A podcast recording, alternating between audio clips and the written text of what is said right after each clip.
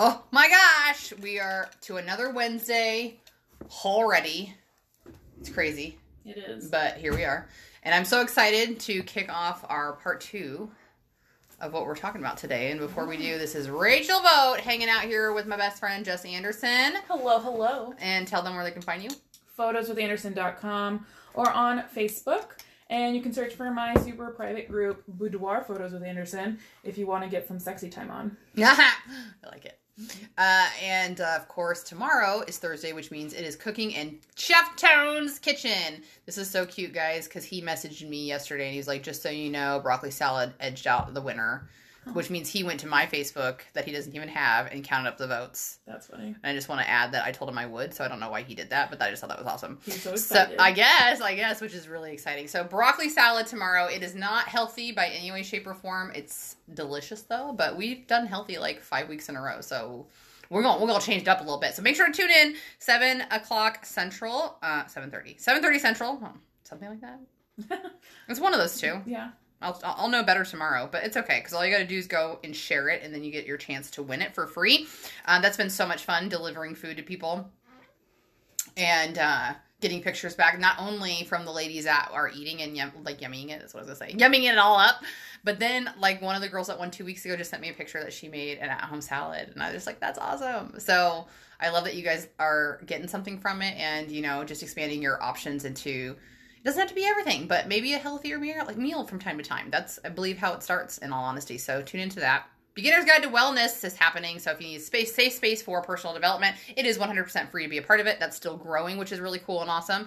Um, and sexual wellness and intimacy building, if you need a safe space to learn about that, Great group and the VIP page. You got to be 18 years or older to be a part of that, though. And we have an online party happening next Thursday. So if you need a personal invite, make sure to let me know because we'll get you added in there. You could see all the fun stuff. all right. So as I mentioned today, we're going to be talking about our second part of the series, How to Have the Best Sex of Your Life. Last week, which I recommend tuning into episode number 20 of the podcast, we really dug into the ideas, thoughts, and values that you'll have around sex and most likely that you don't really know or understand. So we talked a lot about how to uh, dive into that and discover and then to kind of slowly rewire your brain. Um, but that's kind of as we'll, we'll continue to talk about that today. In the second portion of that what we wanted to kind of start talking about in this podcast is remembering your first experiences because they play a very very large part in the second portion. The first portion again is the subconscious track the autopilot mind that you have that basically is does this feel good why doesn't this feel good all that kind of stuff that you're nitpicking um, but your experiences obviously i think play a huge role in then how that's all executed Oh, yeah. it's your first experience so it's what it's what you quote unquote learn to do and for most people Or not to. Yeah. well, yeah, I, I was gonna say that, but then I kind of was thinking in my brain. But even when I first started in any experience I had with intimacy, even if I didn't want to or I didn't like it, I still I I did it because I thought that was what it was supposed to be. Mm. Does that make sense? Yeah. I Yeah. see that. Yeah. So, um, I think there's obviously personal experiences that you're involved in, whether this was like holding hands with a boy or making out with a boy or a girl or whoever you're into. Dude, if you were into women back then, good for you. Save yourself some drama. But anyway, um, I think this also extends out into TVs and movies yeah. And sitcoms or whatever you're watching. Like I argue constantly with my 12 year old today more than ever about I don't want Olivia to watch that. I don't want to like I will have to go out and check three times while we are filming this podcast to make sure that they are not watching like Fanboy and Chum Chum or something. And he just doesn't get it. Why? It's just a cartoon. It doesn't matter if it's a cartoon. Like the underlying message that you beat up people and that's funny or whatever. Like I I wouldn't have thought about that either. Even when he was a kid, I didn't Oh, yeah. like think as much about the stuff that he was watching. And luckily, he was still you know like watching Nick Jr. type TV shows. But it wasn't long that he was coming home watching superhero shows or any of that stuff. That's still dare. Humor. I was just gonna say, well, that and dare I say, still not age appropriate. Like, there's so much stuff out there that kids watch that well, you just don't think twice about it, but it, you should be watching it. that's a fight that I have with Brett sometimes because I'm very much so like being the soon to be stepmom. Super excited about that. Nah. Um, I sometimes feel like I don't have room to tell him what's appropriate and not appropriate to watch with his children who Right. are currently five years old and eight years old. And the five year old tells him to his face out loud, You watch scary things. I don't want to watch that. And so I then feel like when he, when Brett wants to watch, you know, it with his eight year old who cries and almost poops his pants because he was so scared, I feel like I'm just left to go watch princess movies with his daughter Mhm. because they're more age appropriate. Mhm. But it's not just scary things. It's, you know, watching like Deadpool. Funny, yes, great date night movie, not appropriate for your 8-year-old and your 5-year-old. Right.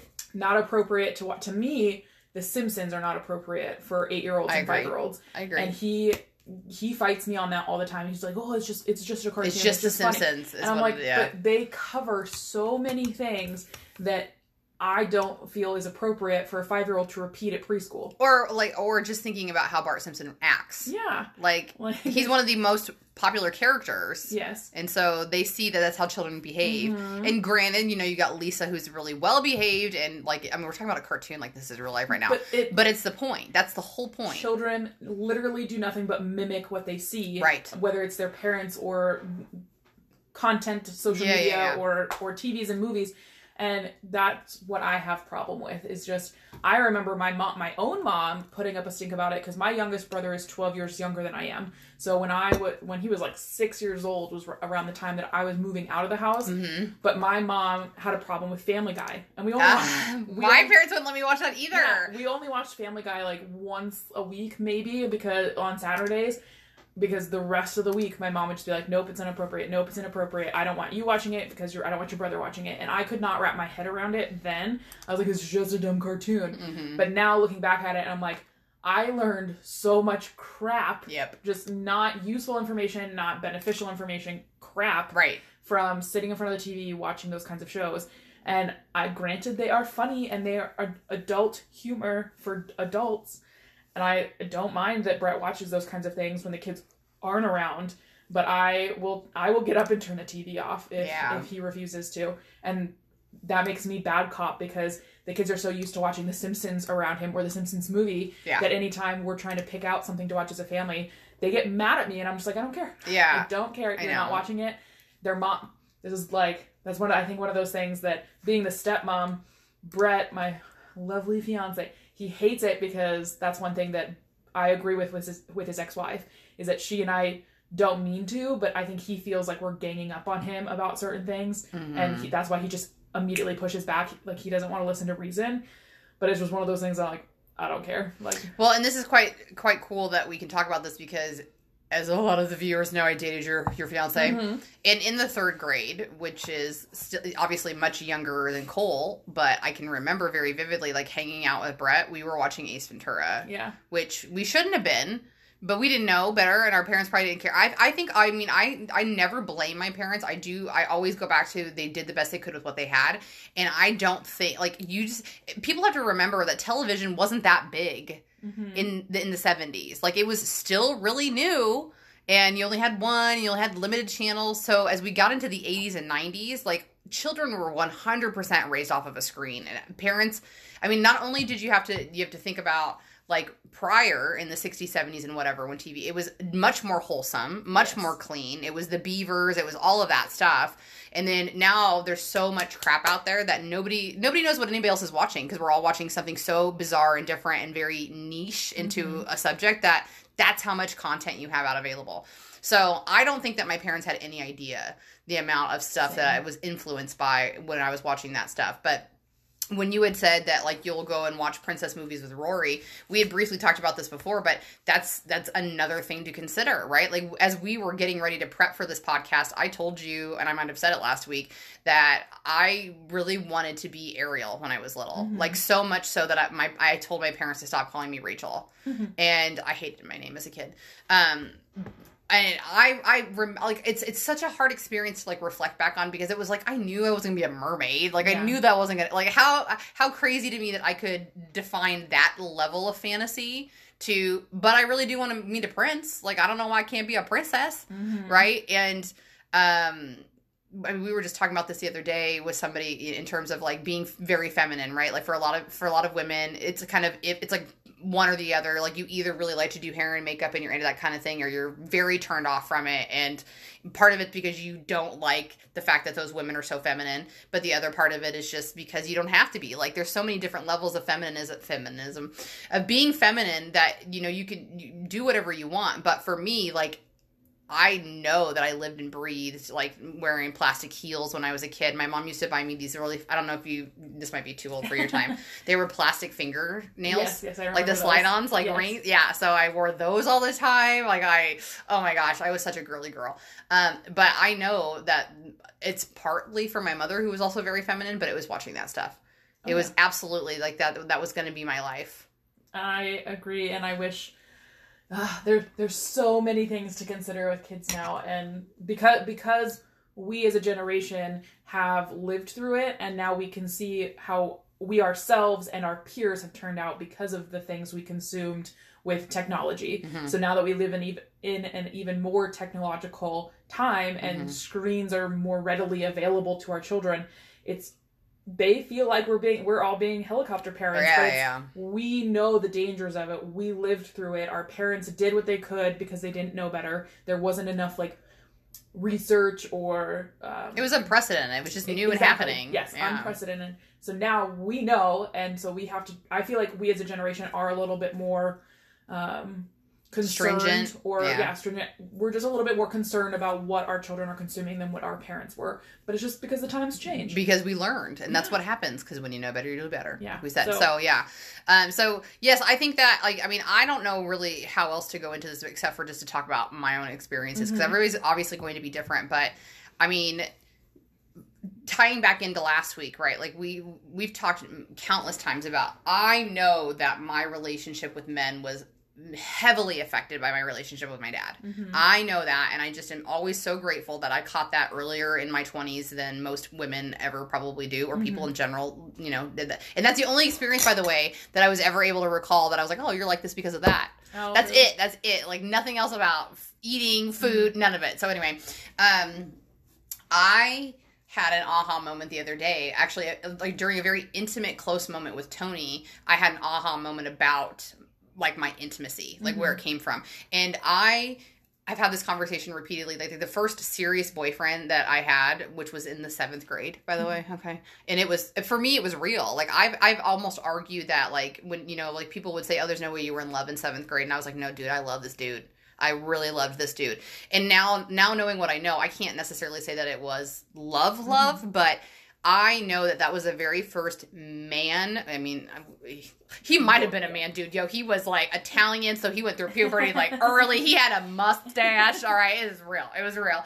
But um, I I know that he was the first man to give me positive attention, Mhm. positive attention, like on an, an intimate level. Because obviously I dated Brett, but that was just fun and goofy and silly, and we never even held hands. But this boy, like was the first person to ever make me feel a certain way about myself and it's no no shocker to me that I was so heartbroken when we broke up. I literally thought we were gonna get married. I, li- I mean, he told me, so I believed it. Mhm. but it's so silly. Like, why is this boy in seventh grade telling me we're gonna get married? But I believed it. I totally believed it. And so he was the first boy I kissed. Aw. I know, kind of weird. Talk about that now. No. But but yes, I mean I was wrapped up in him. Like let let let me let me take you guys into a peek of Rachel's psyche because I remember f- having a fight with him one time in seventh grade. I don't even know what we were fighting about. But this is what I said, you guys. Oh, I'm so embarrassed to even say this. Oh yeah. Well, I know that I like you more because how many times have we kissed? He's like, what? I was like, how many times have we kissed? He's like, you're keeping track of that, and I was like, well, no, I was. I, and I'm not even talking like it was like we'd kiss like three or four times. Like I would come home from hanging out and be like, we kissed in the kitchen and then we kissed in the bedroom. Like I don't even. It was so so embarrassing. It's so embarrassing. But I know now that was I was like counting my affection. yeah. I was putting it somewhere safe so I could tap into it when I was feeling needy or unloved or my dad was ignoring me or whatever. So that was that was a dangerous relationship for me, not in a sense in the moment. Like I, I I have zero regrets about the relationship, but it was a very it was a very poor decision for my parents one to let me hang out with a boy by myself, Mm-hmm. but um, to set the pace for every relationship thereafter. Yeah. Every relationship, I so unhealthy, so unhealthy. Like fall too hard, too fast, because that's where I saw out my value hundred percent of the time. Well, and my first, my, he was my first boyfriend, and I, I say now as an adult that I've that Brett was my first real relationship Yeah, because we were adults and did adult things like dating, going out on actual dates. But my first boyfriend was in elementary school. I think I was in the fourth grade, hmm and I I felt like I loved him. Like there's still like I still have feelings Oh yeah, I still think about this guy. but it's it's now I recognize it's not the feelings for this person because who this person turned out to be like he literally like criminal record just he's not a great not a good guy. but I miss the feelings he made me feel about myself. That's exactly what it is. um but he, Ooh, look at goosebumps. he was like he was a year older than I was, so of course he was like, oh, he's a fifth grader, like he's like the Mhm. king of elementary, like that's awesome. He was very attr- like he was cute. He was a cute kid. He was. He did not grow up to be cute. But he was a cute kid, and uh, my best friend at the time was a, was in his grade as well. So I did everything that they told me to do. So I had my first example or like introduction to a dominant relationship. Like I was submissive and he was dominant because Right. he told me what we were gonna do. But it wasn't like It wasn't like okay. It Yeah. was like okay. exactly. Yes, me Ev- too. Everything we did was consensual, one hundred percent. Yes. There was like I never felt like he was forcing himself Yep. upon Or me pressuring. or pressuring, but I was so excited that an older boy was showing me attention and was showing me how to do certain things that we we definitely like we hit all the bases except for home run. Yeah. It- while I was in the fourth grade. Fourth grade. So I don't know if age- y'all moms, people, Yeah. children, did you hear that? Fourth grade. fourth grade, and it wasn't like all at once. It definitely right. we but still, for, fourth grade. fourth grade we dated for like two years because he had gone off to middle school and like i remember like being so heartbroken that i mm. couldn't see him in the hallways every day Yeah. and unbeknownst to me like he would he didn't think we were actually dating and or like boyfriend girlfriend at the time so he was started making out with other girls in middle school and just wouldn't tell me but he would still come over to my house after school and hang out and make out with me and so Typical boy. typical boy. It was a bad, bad at first experience, but I remember being my like he was my first with everything except for sex. Yeah. So it it was it was exciting. Yeah. I, yeah. I'm so glad we're talking about this. I have so much shame associated with how young I was with everything I did. My mom and I had shame about lying to my mom or feeling like I was lying to my mom because I felt like I was doing something dirty and I felt like I was doing something I shouldn't have been doing.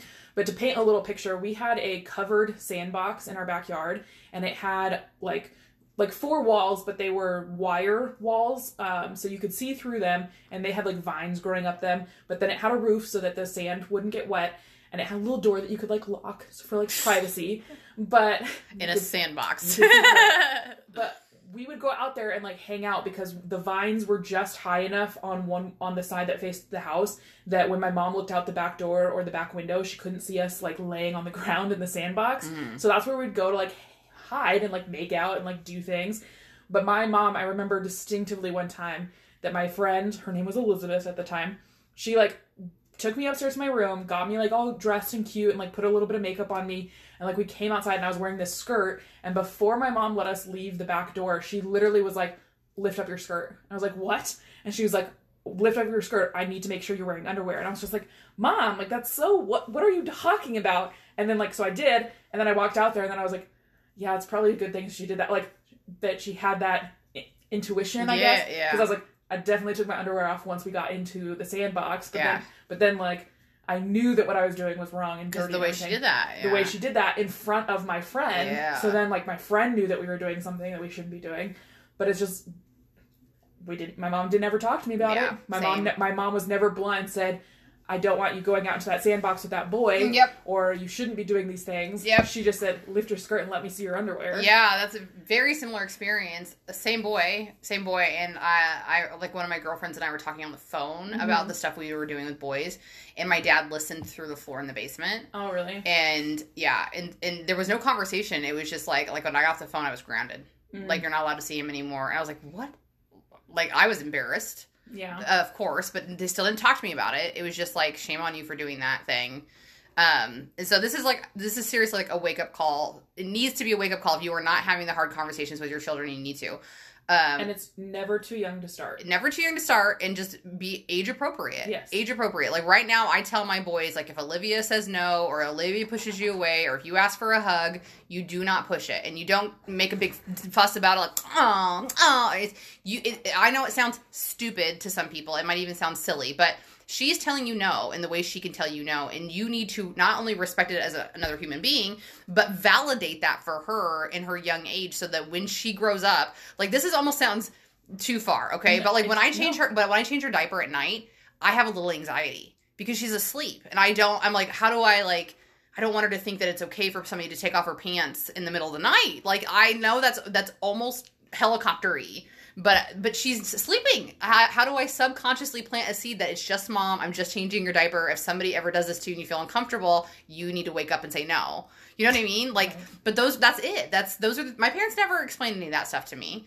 And again, I don't think their parents did either. And that's why the cycle has to break here. And Mhm. you have the power to do it. And you just have to think about what, like, if it, it feels awkward, that's okay. It's about sex. But how would you have felt if you had the knowledge at the time to make the right decisions? I Yeah. still think I would have made out with boys, but at least I would have felt better about it and, and like not shame. And then knowing I could have talked to my mom Oh yeah. to manage the emotions behind it. And that's what I think is more important because, like you were saying, it's not going to stop. Like, if your mom knew that you were making out with boys in the sandbox, that wouldn't have stopped. Like, you would have found a park to do it in or whatever. Exactly. But having the conversation, I think you would have been like, I mean, especially like right now, like you best believe, like I tell Olivia, like, dude, if it feels good, you can do it. That's fine. But you, number one, it needs to be reciprocal and respective. And like you said, what do we say? Consenting and feels good, nobody's getting hurt, right? Mhm, yes. All that stuff, right?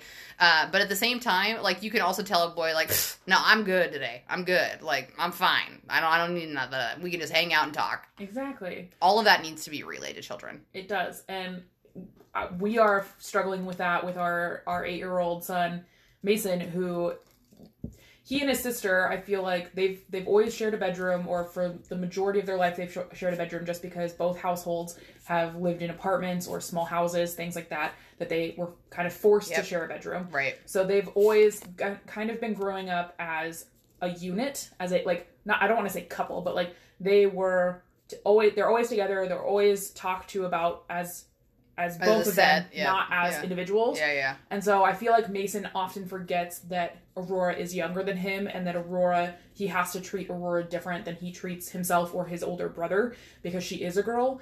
And so at our house, we are struggling with the it's it's okay to wrestle, it's okay to play like play fight, do all that stuff, but you cannot put your hands on your sister. You cannot slap her, you cannot pinch her butt, you cannot do like things that kids do. It's innocent. They're just playing around, they're just trying to get a rise out of each other but we're constantly having that you cannot do this to your sister you cannot do this to girls you cannot do this to women it is not okay Yeah, yeah. and we're having the conversation with her that like she at some point in her five years of life she accidentally kicked or touched someone a, a male per- person in their penis or their balls and they reacted in a way that she thought was funny Right. that was comical. Right. So now for a long time she was trying to hit Brett in the crotch or like she would like be jumping on the couch and try and jump on his lap to Oh hurt yeah, him. yeah. And so it's trying to relay that those are hit like that's your brother's private part. You cannot touch there. That's dad's private part. You cannot touch there. This is your private part. We cannot touch there. So we, we've gone even to the to the fact at our house that we give her like a wet washcloth in the bathtub to wash up, and we tell her we'll wash everywhere else, but you have to wash your private area. Like Mm. you have to wash your vagina. And she's really cute. She says gina, but we call it a vagina. We don't just say oh your cookie, Your lady or bits, your lady or, bits. Like, yeah. clean your vagina, clean your butt, and then like I'll help you with your feet and your toes and like, you know, making bath time fun, but it's that's your that is your private area. This is dad's private area. It's gotten to the point where the kids were running into the bathroom when the other one was taking a shower to dump cold water on each other because they thought it was funny. But now it's to the point where we have the conversations of that's not appropriate. That You might make you- somebody uncomfortable. Yes, you Mhm. have to give each other privacy. You cannot be in the bathroom at the same time. If you're brushing your teeth, that's fine. If you're going to the bathroom or in the shower, you cannot be in the bathroom when your brother is in there or when your sister is in there. And so it's just having those conversations and explaining why. Because Yeah, yes, explaining yes, why is important. yes. Because you can't just tell a kid no. No, Because then they'll feel shame. shameful. Yes. They'll feel guilt. They won't understand It's wrong. it. They won't know how to process it. So it's And then they don't have nothing to navigate to. Exactly. Like, what do I do? Exactly. So it's explain saying no and being strict and being like not harsh or like Oh, just firm. yeah firm. Thank you. That's good. Yeah. Being firm and not letting them oh, okay just this one time. No, that is a boundary. You do not cross that boundary. This is why. You know, we have different body parts. We have private areas. This is private time. We need privacy. You need to respect your brother's privacy so that he respects your privacy Yeah. and making sure that it's known that it, everything is equal. It's not just it's shameful for you to see your brother. It's no like Right. you both need to respect each other and your growing bodies. Yeah. And Yeah. you're changing bodies. Yeah, I agree with that. And so, like, and, and, and I am always kind of curious. And like Cole and I were alone for a while, you know, as a single parent, um, and I don't know, like, I mean, everybody's lines are going to be different. Like, but like, like I had to get used to shutting a door, like when I peed Yeah. when Tony moved in because I just never did it. And like Cole would come in and talk to me when I was in the bathroom. Um, for a long time, he never knocked when he came in my room. Um, which didn't really bother me. Like, even like as a plus size woman, like I was more more apt to not care so much about it. Like, and I'm not saying like I was walking around the house naked, but like if I, if I was just changing for the day, Yeah. because I wanted him to see other bodies, other like I like it still sticks out into my brain. One time when I was watching Cecilia, who's my niece, she was probably four or five at the time, and she was like, "Your body's so different than my mom's." And an old version of me would have like broke down crying, Right. But I just simply stated, "That's right. All bodies are different."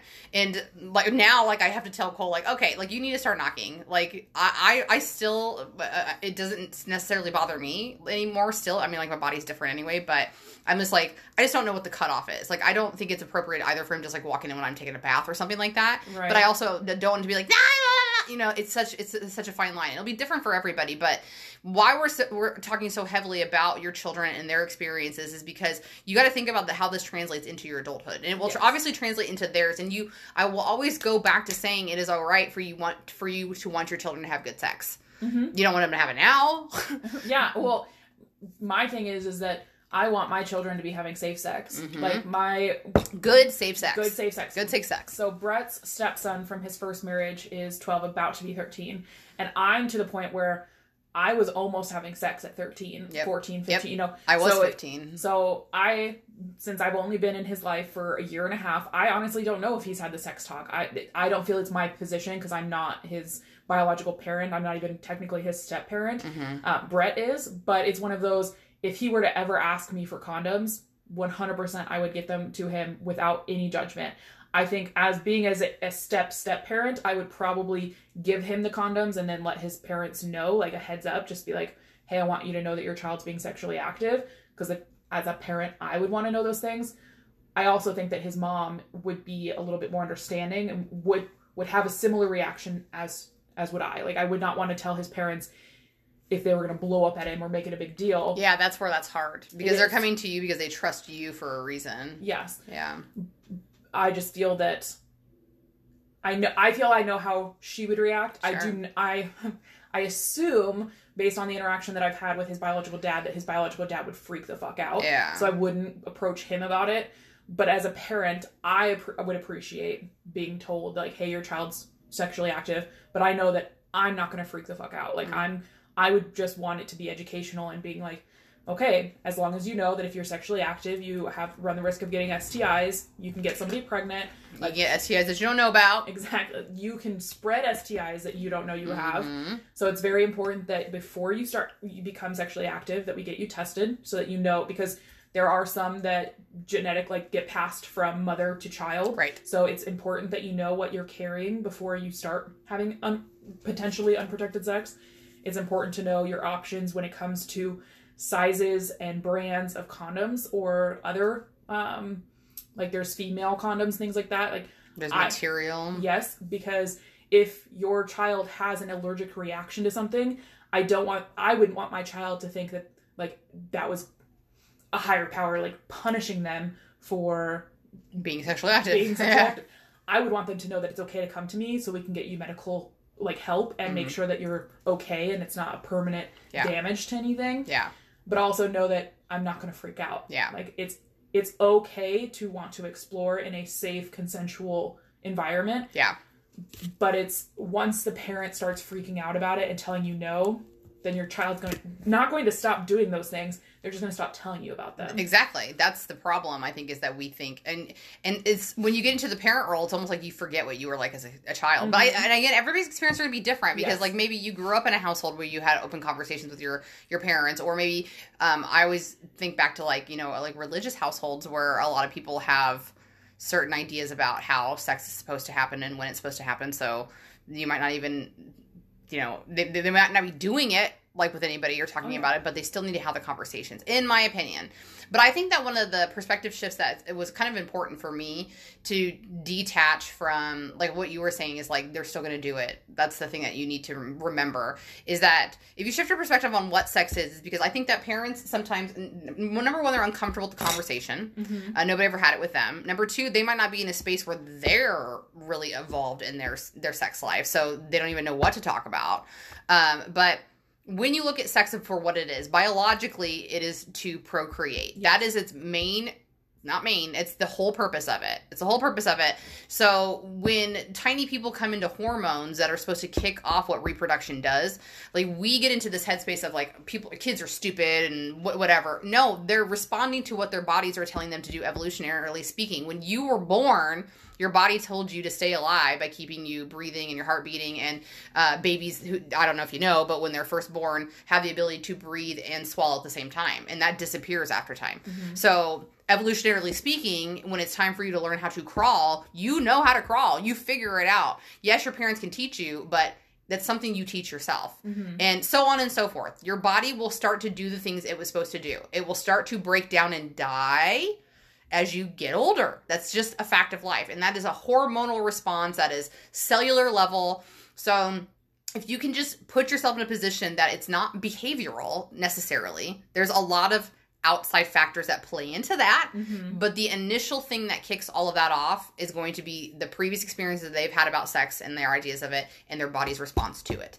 So if you can switch your brain off about that, like I think that that's that's really important. Um, there was this um really great book I was just listening to the other day, and it talked basically about those different levels of where the brain is at in development. As we talk really often about how uh, up until when you're two is when you're starting to form those memories. Mm-hmm. W- Well, that is when your brain is in this this this certain mode, and when it gets into the age ranges of two to seven, it's in this mode that's called theta. And theta is that place where kids, when they play and they imagine, for them it's real.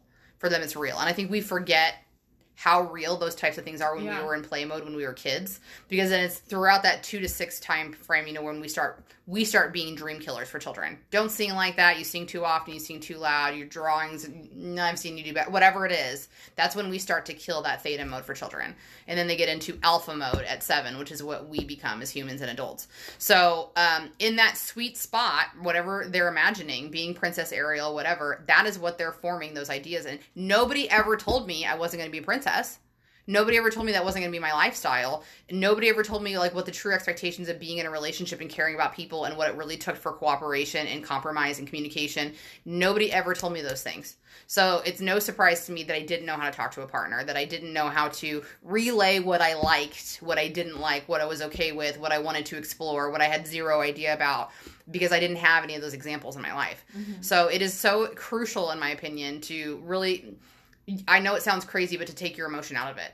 You have to take your emotion out of it for half a second because it doesn't matter how great you were in relationships uh, necessarily. This is their own individual who has their influences and their own perceptions about what they saw growing up. So if you are not there to redirect and give them the course, now I always this is I know it's a small tangent, but th- that's always hard for me because it's like I don't want to impose my thoughts and beliefs on my ch- children. I want them to be able to be free to determine what that means for them. But how do you do that? Mm-hmm. How do you do? Uh, there's no ifs, ands, or buts about it. My children are going to be a little bit like me because they live with me and they see my thoughts and values. But I try my best to like if they ask me something, I give my opinion and I say, but you know, there's other ways you could think about this, like kind of come to your own beliefs and systems and like th- and things like that. And I think that that's just personal development that comes along with that. So you have to make sure that you are always in a place where you're willing to grow and be open and understand that your way doesn't have to be the only way. And I think that's part of parenting that's difficult too, is because everybody that's parenting probably feels like, well, we all feel like we're winging it at best, but Right. we also feel our way's the best way. Yeah. The most powerful change for me with Mason and Aurora, which ha- has happened in the last couple of months, is when they ask me like, "How do you do this?" I ask them, "Well, how do you? How would you do this?" Yeah. And, How could you do it? Yeah. How could you do it? What do you think is the next step? What would you do? Or when they ask me my opinion about something, or they ask me why I think why I think the sky is blue, or why I think that guy is driving like that, whatever the question may be, I tell them my opinion and then I say, What do you think? Mm-hmm. And I ask them Mhm. and I let them know that it's okay to form your own opinion. Right. And I try I I don't believe that I do anything subconsciously to tell them that they're not or that they're wrong, but I try to make it okay, like you can think that, like that's a good or that's a good point of view, like that's a good opinion, that's a good That's a different. option. That's a different opinion. Exa- exactly. That's all it has to be. That easy. Exactly. So just reinforcing that it's okay for them to think differently or to approach things differently. Yeah, I agree. I agree. So definitely tap into whatever made you feel who you are today. Like for some of you listening to the podcast, you might not recognize, you know, feminine energy or masculine energy. You might be somewhere in between or all over the place. Uh, and I just think that that's even almost more powerful because it's like you didn't have any set of rules to follow. And not, I'm, I'm sure that was really painful growing up because not only did you not see yourself in any type of normalcy, but you kind of had to just wing it. Yeah. And in my opinion, people in that headspace are almost more fortunate than us white homeo I almost said homeostasis. Uh, what's the word? Heterosexual. You know, um, very very much in a category of identity that people can relate to, Mhm. quote unquote, right? But somebody else who has this blank slate to start from, like you are almost, in my opinion, more gifted because you get to create whatever it is that you want Because they had to figure out who they were earlier in, in without life any cues. without any cues and they didn't have to unlearn the stereotypes that were forced upon them. I agree. So, I mean, yes, in a way I think we are all forced at some point in life into a stereotype. So they might they might get forced into those stereotypes later in life whereas they but they had time to figure out who they were before they, those stereotypes were forced upon them. yeah, where I agree. Like I myself, I was a blonde, blue-eyed, white Yep. female, and I grew up And very hetero. much so, and hetero, and very much so grew up thinking like being treated like a princess, like maybe not money-wise, but attitude-wise and perception-wise in the world. Like that's that was the That was the narrative. view. That, That was, was- the yeah. narrative that was thrust upon me yeah, and now looking back at it i do identify with some of those aspects in life. Like i would love to live in a castle and wear nice pretty dresses. I like to have long blonde hair. Yes. It's weird. I would like to have naturally just perfect everything but and big doughy eyes. um but it's been rough for me especially being an overweight female who does not fit the beauty, beauty standard. Beauty standard. Yeah, beauty standard, but fits every other category of a typical quote unquote Disney princess. yeah, Like it's been hard unlearning some of those stereotypes Oh, God, yeah. and figuring out who I am as an individual, whether it's intimately in a relationship or just out in the world as myself. I agree, and I think that I there was a lot of power in discovering happiness outside of the the thing I thought was going to make me happy. Mhm. Even again, as juvenile as singing on a rock to be a part of your world. Yes. So um, the the the thing that I wanted to also mention is that we were talking about between like having that standard of like you're totally different from the rest, right? One of the really interesting things that I continue to kind of research and learn about is people that are not in heterosexual couples, uh, for instance, gay and lesbian sex, women especially. So I think it's in like for for heterosexual couples, it's like thirty percent of women report having an orgasm every time with their partner. Mhm. Whereas in relationships with men who are gay, they tend to report higher numbers, like like it's like sixty or seventy percent of the time. But lesbian couples, it's like eighty five to ninety percent of the time. Okay. And you know, the first time I heard that, like, or I, maybe I said it at a party or something. I just remember the conversation that people were kind of like almost jokingly, like, "Ah, of course they know because they know each other's body parts." But that's not it. It's what it is is that they didn't have a script. We had so much views about what heterosexual relationships were supposed to look like and how that was supposed to play out in the bedroom. They had none of that. So it was almost again a gift that they were just like, it's literally they just figured it out as they went along. They took their time to figure it out. Well, and I think that they decided they had to discover what they liked, whereas we were told. We were told that you will, this is how oral is, that this is how foreplay is, that this is what third and second base are, or whatever. But they had to create all of that from scratch for themselves. And so it's no wonder that it results in higher pleasure because they're having the conversations, they're discovering the new things. They had to go outside the box to figure it out. And you know, poor, in my opinion, poor hetero women to just think that, you know, you just have to lay there and get it. It's all, taken care of. Well, of course, sex isn't fun for you. Of course, you're not having the best sex of your life right now. Come on. Yeah, it's really Sad funny. day. This is completely off topic, but it compl- it reminds me of a conversation that I had with somebody earlier today who reached out to me about starting her own photography business, and her wording exactly was, "It's so much easier to to join a direct sales company because you just you follow their business plan and you become successful. But starting your own business, there's so many different th- ways that you could go about it, and you don't know what's going to be successful, Right. Kind of thing. So it's, but it's to me, it's more passion because you're taking the time to figure out what what works and what doesn't work. So I have I have higher levels of passion and success with my photography business than I ever did in direct sales. Well, I like that you said higher level of uh, higher level of passion, and it's like it's higher level of success is right, but how, how Fulfillment. yes, I, I think that's what I'm looking for because it's also higher level of achievement because you're the one that paved your own way, you're Yeah. the one that figured it out. Um, so I think that definitely plays into it for sure. Is Oh, yeah. like I mean, if you like, if you are in a really great relationship now and you guys fi- find out a new way to spice it up, aren't you like super excited that you do it for six months straight? right? It's the same philosophy. Oh yeah. Same philosophy, and that's part of it. Yo, keeping it fresh, which we'll talk about on another podcast. Again, this is another example how everything is cyc- cyclical. hmm Everything, Yay! everything works together, and, and you can take everything that we talk about in this podcast for relationships and apply it anywhere in your life. I agree. That's why everything is connected. Everything is. That's why it has to be nice and strong in all the areas, in my opinion. And um, we'll we'll talk about this. But if you're talking about cyclical, by the way, I am so effing glad I'm doing yoga. That's all I'm gonna say. Y'all should be doing it too. Pick some core workouts. a lot of core workouts. Um, okay, so yeah.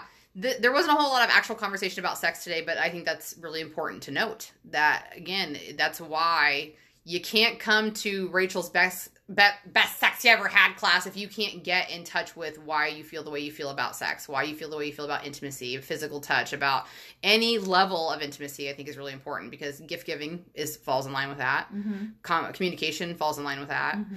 um i don't know there's a million things i just we're all little balls of energy out there connecting with one another in one way shape or form through verbal or nonverbal communication so why not try to tune into it a little bit so it's the best experience it just makes things flow better i think It does. plus people really like you when you get them and you can talk to them and you just listen to them And yeah, because your connection is deeper and it's Mhm. more spiritual and all encompassing and not just face value. Yeah, yeah, I would agree with that. Like I remember, like this is a, a small. Well, we're, we're getting towards the end anyway, but it's like tantric sex. You know, like I remember hearing about that when I was really young, and I was like, that just sounds almost bizarre. Like, so what are you saying? Like you just like stand in front of each other and you just then something feels good. But as you get to know more about energy and vibration, it makes perfect sense because it's for, first and foremost, if you've never heard this, that sex doesn't have to result in orgasm to be successful Mhm. which is I think part of especially for the male perspective that that's always what happens but why would you why would you not like if you if you if if making the cake was the best part about having the cake you'd make the damn cake all day you know what i mm-hmm. mean? But the cake is definitely going to be better if you take your sweet time your the cake's going to be better if you're adding all the right ingredients if you cook it at the right temperature if you stick your toothpick at the end of it and nothing's on the bottom of it you know? So all of that it plays into it. So tantra i mean that, that's another conversation for another day but that's what it means to me is like it's all of that hype and build up before. And dude yeah i guess if you can stand in front of your partner and feel that electricity why wouldn't you? Okay? Why wouldn't you okay so um we're gonna go ahead and wrap up our podcast today. So yeah just do some reflection. That's really hard because there's not a lot we can give you. Both of these podcasts the first two that we've done it's just a lot of your own personal reflection journaling uh, listen to some ted talks do some breathing. Just try to remember some previous experiences especially i think jess did a really great job last week of talking about like if something happens and you're feeling uncomfortable recognize it recognize why it's making you feel that way and try to tie back now um, i will just quickly add by the way this that book i was listening to about the theta brain and stuff like that. Um, I meant to message you like immediately after you're the first person I thought of. There is not necessarily what I. Oh, this is just a lot of permission. There's not necessarily a need to jump into talk therapy to discover what your triggers are and fix the issue. That's what this book said was like a lot of people feel that way. And that is one of my only hangups about talk therapy is that it's a lot of rehashing old shit mm-hmm. all the mm-hmm. time, um, which also forces you to relive it. But what this book talked about is that if you can get really in touch and tune with who you are and just be very passionate about the change in your life that you want, it's not really necessary to go back to the core of the memory like we think it is. It's you already recognize the behavior. So why why does it really matter where it came from? Why does it really matter who created it for you if you know you're ready to change it? And that's hard because I think that people have to work through trauma to get to that point. Like at some point, like you know what I mean? Like once you've lived through your trauma and healed yourself, then the next time around it is faster and easier to do. But then why not get to a level of expedition where it's like no, I don't really need to do all that stuff. I know what I'm doing is wrong and not good for me, not healthy for me, or I don't like it. So I'm just going to work to change it. So, um, yeah, next level of personal development, I think. So don't stress if you're not there yet because it takes a lot of time and a lot of experience and a lot of repetition in solving your own problems. Whew, I'm a little out of breath even. Uh, so make sure you tune in next week because we'll be on week three where we'll be talking about the next steps that you probably want to uh, in implement in your life if you're trying to have the best best sex of it. And I just want to reiterate it is National Masturbation Month, so make sure that the best person you're hanging out with is you. Okay, uh, get to know yourself, give yourself a little bit of love um, on every level, physically and emotionally, so that you can show up and be the best partner ever to participate in the best sex ever. Okay. okay. Yeah. All right. So one more time, you want to tell them where to find you? Photoswithanderson.com or on Facebook and Boudoir Photos with Anderson on that private group on Facebook. Heyo! I didn't even plug like all of it. My, it's okay. It's all right. But Instagram, vote for parties. I am going to say it again. Check out my story where I misspell things. I'm doing better this week, though. I put March 10th instead of May 10th the other day, so oh. I'm doing it too. It's fine. Well, well, you got ways to go to catch up to me, but it's fine. All right, tune in tomorrow to the live for some free food. I, like I said, I think it's broccoli salad. Uh, Beginner's Guide to Wellness for safe space, uh, personal development and growth. Lots of ideas uh, and just sharing. Just share the crap out of your story. It just it gives it so much power anyway. You can follow me on a regular page if you want to. Uh, do a lot of fun stuff there too. And of course, the group for 18 years or older of feminine energy. We have a lot of sexual wellness and intimacy building online party happening next week. But we're doing product of the week lately, and that's been a lot of fun as well. So just a good place to tune in and get some laughs going for sure. All right. Well, Anderson and I want to thank you all very much for tuning in. If you got some value from this, of course, do not forget to share. Um, it's 100% free and it makes you pretty. Mm-hmm. And we'll be back next week. So enjoy the rest of your week. Stay happy, stay healthy, and wash your hands. Bye. Bye.